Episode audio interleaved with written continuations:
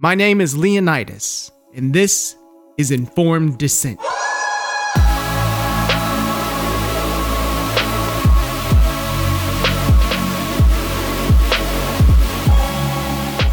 What's up, guys? Welcome to episode seven of Informed Dissent, the podcast where we push back against the culture of groupthink and challenge the narrative. Hope you're having a fantastic week. And I just want to say really quickly that I really appreciate the donations and the emails and the messages of encouragement. I try to say that from time to time because, man, it's it's hard to respond to every message that I get, but I just want you to know how much I appreciate that, and it really means a lot, seriously. And you know, we're running completely on donations right now, so if you've donated to help support the show, thank you so much for your generosity and just you know, supporting and believing in the vision here. I, I really appreciate it. And one other thing, I just want to plug next week's episode. Uh, we'll have Mark Pellegrino on, and you may know him as Lucifer in the CW show Supernatural, or Deputy Bill Standall in 13 Reasons Why. And he'll be on to discuss a little bit about his experiences in Hollywood as an actor and his overall political philosophy. So definitely make sure you tune in next week for that. Okay, so a lot has happened this past week. The biggest news, of course, is that Ruth Bader Ginsburg passed away, which of course means that there is an opening on the Supreme Court bench, and also means a massive controversy over whether or not that vacancy should be filled, which Republicans have stated that it will be filled before the election, which is perfectly constitutional, and Democrats are losing their minds. Now, I'm not going to spend too much time on that today specifically because what I really want to discuss is the reason why the political left have become so unhinged since she died. I mean, just having complete meltdowns at the prospect of President Trump filling the seat. Now, you may remember back to the absolute insanity surrounding the Kavanaugh appointment and subsequent hearings, which I'm still not over, by the way. That was some of the most disgusting, straight up evil politics that I've ever seen. And to do that to someone and, and in front of their wife and children is just repugnant. And, you know, that whole thing against Brett Kavanaugh and this current tantrum about the possibility of yet another conservative justice being added to the court is all driven by one thing and one thing only the love for abortion and the fear of losing it. That's it. Now, you can church it up with whatever deflection you want to, and pretend like it's all about women's rights or bodily autonomy or whatever it may be, even though no one is actually advocating for violating either of those things. It doesn't matter what fancy robes you try to put on it, it is women and men passionately advocating for legal blessing to kill their children, if that's what they want to do. And they are fighting tooth and nail, like they're fighting for air, to maintain the ability to do this with impunity. That's what this is about. So let's talk about it. Because I know the main objection is going to be, well, it's not a baby. Or you just want to control women. Stop. It's time to be honest about this conversation and look at it for what it is. The main reason the pro life and pro choice sides can't even have a discussion about this is because no one can acknowledge what the actual argument is and can't even agree on simple definitions. And most oftentimes, intentions just get assumed and names are called, and the debate is over. And this is what happens with emotional topics. Everything is emotionally driven, while logic and reason are given a back seat to ad hominem. That seems to be the state of most of our political discourse these days, honestly. So let's check emotion at the door for a moment and just look at the facts. The pro choice argument, at its foundation, is that a woman's right to bodily autonomy is sacred, and that violating that right is inherently immoral. The viewpoint on the pro choice side in regards to the unborn child is simply that it is not a child at all. It is a developing clump of cells that at some point during pregnancy, or even for some people, not until after birth, it becomes a human being. And because it is not a human being, the woman's right to privacy with her health care and her bodily autonomy must be protected. Now, the pro life argument, on the other hand, at its foundation is a belief that life is sacred and that taking an innocent life is inherently immoral. I think, other than nihilistic sociopaths, everyone agrees with that statement. I, I, at least I hope so. And this doesn't require a religious interpretation, though many religious people are pro life. It merely requires the viewpoint that human life has intrinsic value. So, because people who are pro life view unborn children as human beings, as a human life with intrinsic value, naturally abortion would be seen as ending an innocent human life and therefore inherently immoral. Or if you want to look at it from a rights aspect, and you believe that human rights are inherent in all human beings, including the right to life, then clearly pro life people would believe that there is a moral and ethical duty to protect those rights, especially when the person in question has no voice and cannot protect their own rights themselves. So it's clear that the two sides aren't even arguing the same topic. Each are focused on different things and disagreeing on the most basic premise which is whether or not the unborn child is indeed a human being. So, if we're going to discuss this at all, we have to be able to answer that question. We, we can't even begin to talk about right to privacy or bodily autonomy or any of that until we have an objective, definitive answer to that foundational question Is a fetus a living human being? And it has to be objective because we've seen historically what happens when you subjectively define the word human being and make arbitrary designations about who does and does not qualify as a person. And we'll talk about that more later. Okay, so the question is what is a human life? How do we define it? And many times in these discussions, the question actually becomes when does a human life begin? But even that isn't foundational enough because in order to answer that question, you have to first define human life.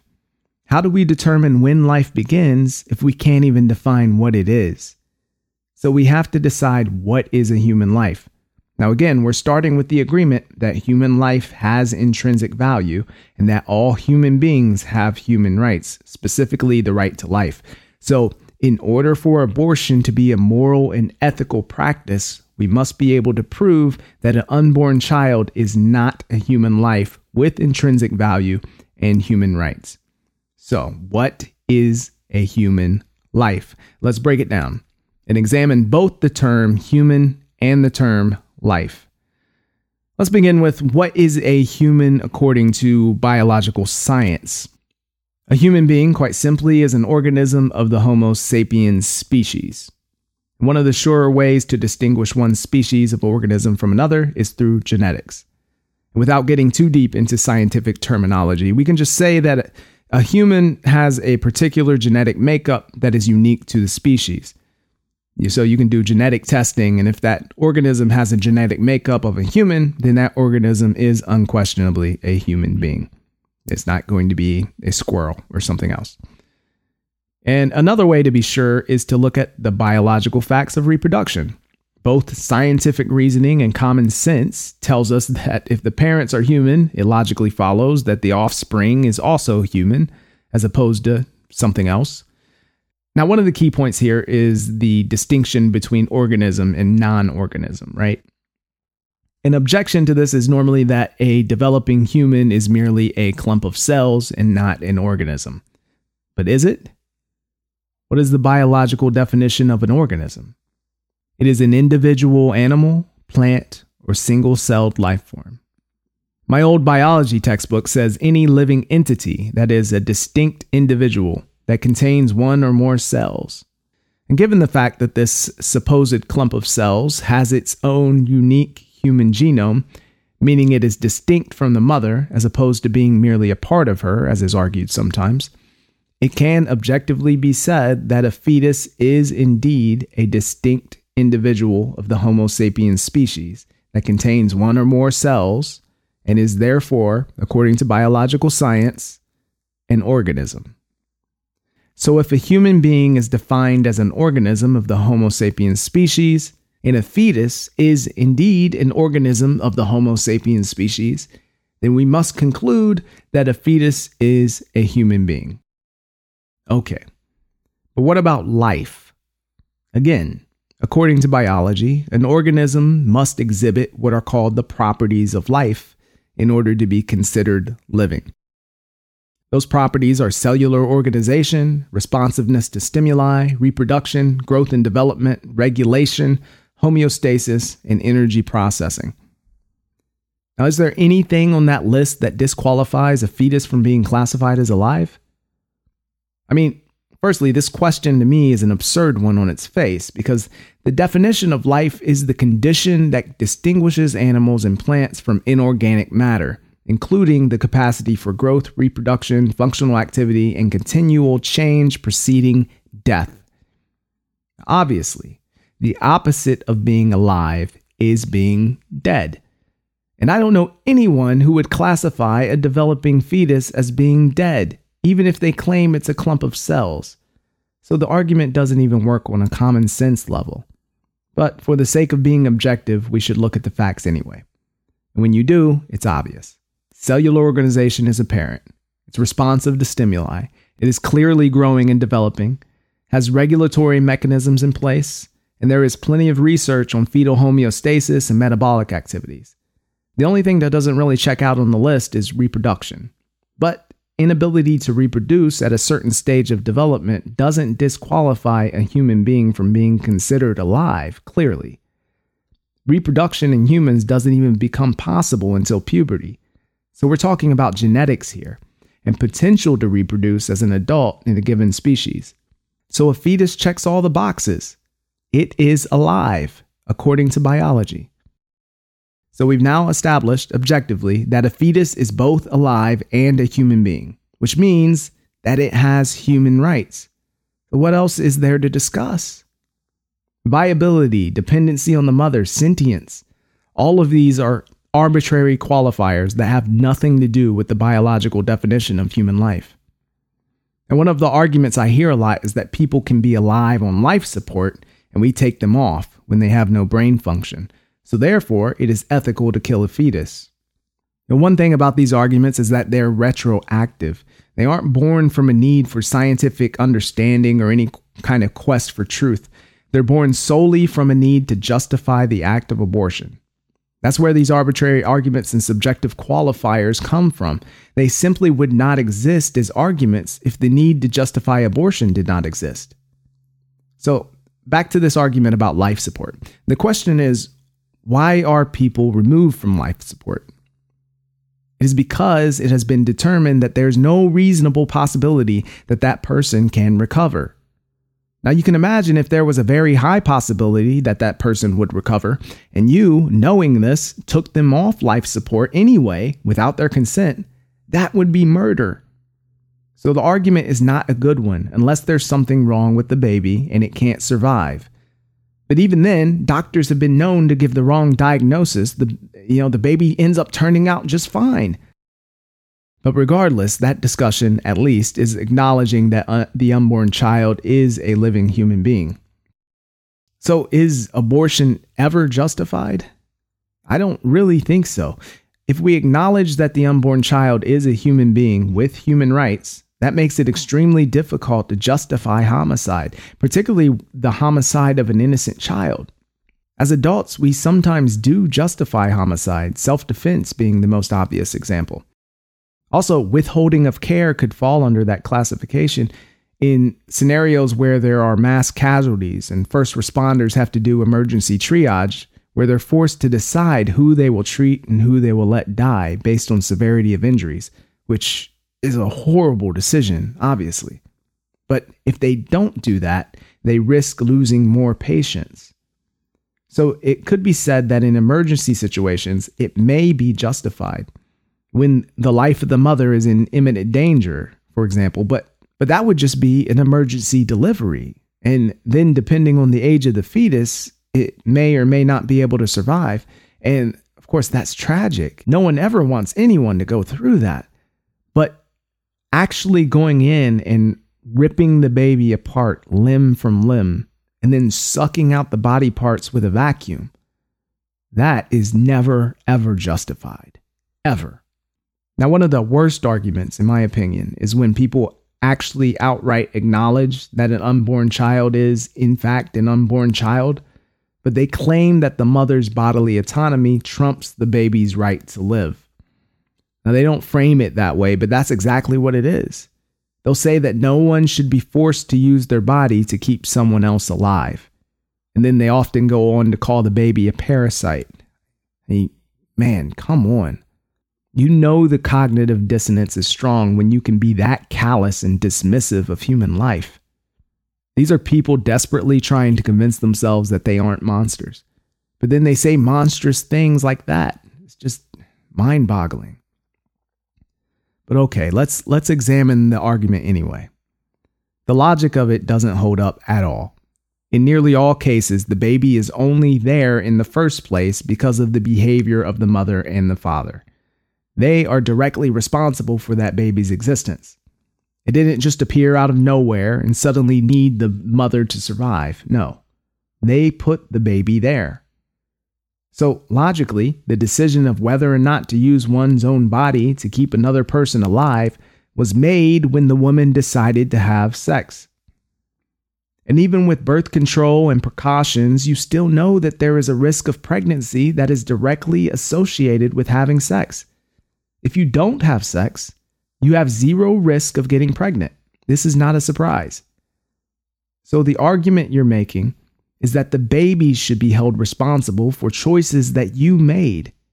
You are deflecting away responsibility and deciding that you cannot bear the cost of your own behavior, and that the way out is to make the baby pay that cost instead. The only place this bodily autonomy argument makes a lick of sense is in cases of rape, because the woman obviously did not choose to engage in that behavior that led to the baby being there.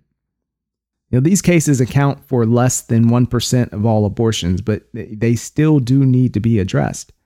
Cases involving rape and incest, you know, clearly tragic situations, but you have to ask yourself a simple question. Would it be justifiable to kill a born child, like a toddler, because they were the product of a rape or incest? If the answer is no, then it isn't justifiable to kill an unborn child either. What happens in these situations is that a woman is victimized. And if she gets pregnant, the child is also a victim. Killing the child creates further victimization. The person that should be held accountable is not the child, it should be the rapist. There should be recompense and harsher penalties commensurate with the level of crime that was committed. So instead of one victim, the rapist should be held accountable for two.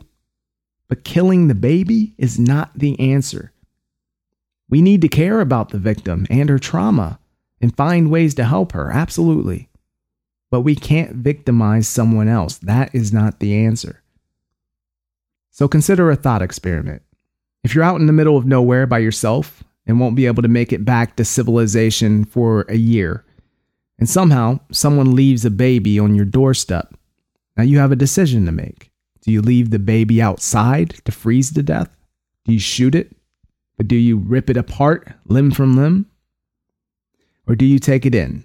And despite the obvious inconvenience and the violation of your own autonomy, take that baby inside and care for it until you can get to a place where you can give it to another family.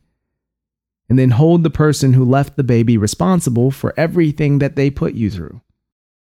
Once you begin relating these arguments to born children, it is clear that killing the child, regardless of the circumstance, is not acceptable. It's just not.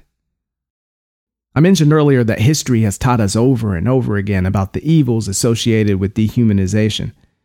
And whenever it's been subjectively and arbitrarily decided who and who is not a human being, it's always been to justify abhorrent acts toward human beings. You often hear the argument that there is a difference between a human being and a person, and this is and always has been a psychological coping mechanism used to divorce the act being done from the actual implications of it. If you can convince yourself that what it is that you're doing and supporting doing is not being done to an actual person, then you avoid the psychological turmoil that you'd experience where you're doing that to someone you believe to be an actual person. In the book Ordinary Men by Christopher Browning, Browning talks about how ordinary everyday Germans were conscripted into a police battalion. and eventually became mass murderers, executioners of Jewish people. In order to do that, to, to march families into the woods and line them up in front of a ditch and shoot them in the back of the head, in order to do that over and over and over again, they had to stop seeing the Jews as people. They needed them to be something less than human. In American slavery, African slaves were likewise viewed as something less than human, property of their owners. This kind of categorization allowed slave owners and supporters of slavery to ease their conscience. By convincing themselves that African slaves were not actually people, it justified what they did to them. Now, the famous Supreme Court case, Dred Scott versus Sandford, made this explicit by stating that slaves, even supposed former slaves, could not be American citizens with civil rights, but remain the property of their owners, property the court could not legally deprive the owners of. In essence, black people were considered things and not persons under the law. People get upset when I compare abortion to slavery, but there are many similarities. I can't help it. And what people fail to realize is that just because we find slavery abhorrent now, that was not necessarily the case back then. As things got closer to abolition, people began realizing just how unethical slavery was. But many people back then viewed slavery much like many people view abortion now. They thought it was necessary. They thought abolishing it would make things worse, that it would impose significant economic costs on them. They thought it was none of the government's business. They thought that the human beings in question did not have personhood and therefore did not have civil rights. And the Supreme Court agreed with all of that, just like abortion. I say frequently that future generations will look back on us the same way we look back on those who lived through slavery and will ask themselves the same question that we do How could they have let that happen? But you look around and people are becoming more and more unhinged about this and more and more radical. I mean, we've gone from safe and rare to shout your abortion even have people supporting abortion up to the moment of birth. Like just utter madness about the whole thing. And then they did what they did to Kavanaugh, not because of typical partisan foolishness, and not really even anything to do with Kavanaugh himself, other than the threat of having Roe v. Wade overturned. Just the possibility made them completely lose it. And then you have Alyssa Milano banging on the doors and chanting and screaming, mobs of people outside screaming and crying and having all of these meltdowns, harassing Jeff Flake in the elevator. It's mad. I mean, why? Abortion. That's it.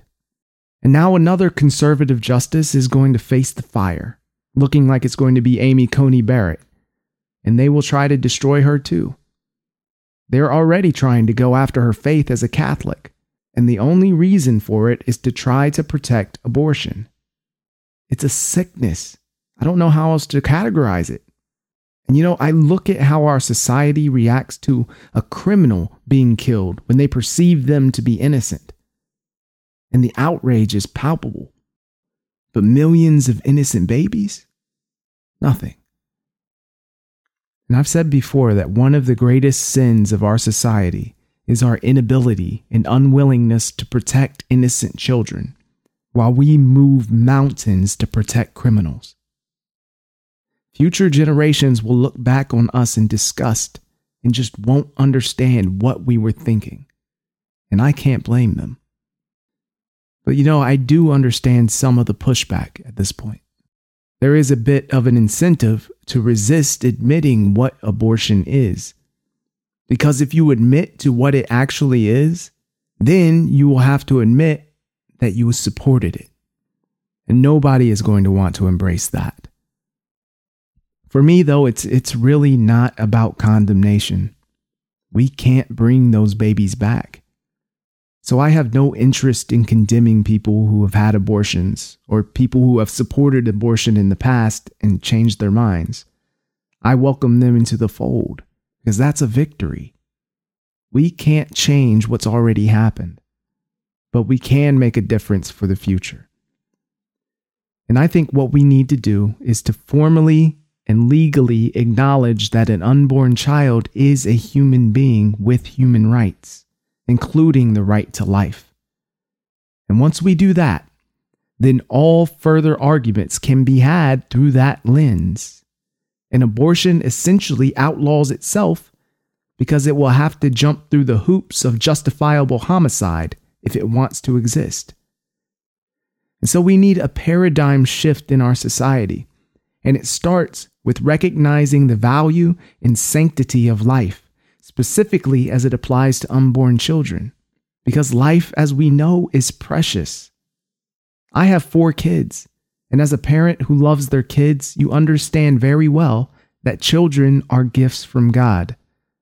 Life itself is the most precious gift that we have, yet it's so easy to take for granted. Human life, particularly innocent human life, the most innocent life among us, is the most precious thing in the world. And we have a duty to protect it. Thanks for listening. I'm Leonidas, and this has been Informed Dissent.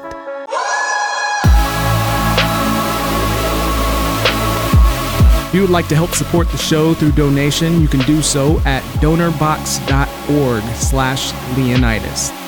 D-O-N-O-R-B-O-X dot org slash Leonidas. I really appreciate that. If you enjoyed this episode, make sure you subscribe, give it a five-star rating, share with your friends. Also, follow me on social media at Leonidas Johnson. And check out my website, leonidasjohnson.com. And always remember do your own research, challenge everything, don't be afraid to stand up for what you believe. See you next week. God bless.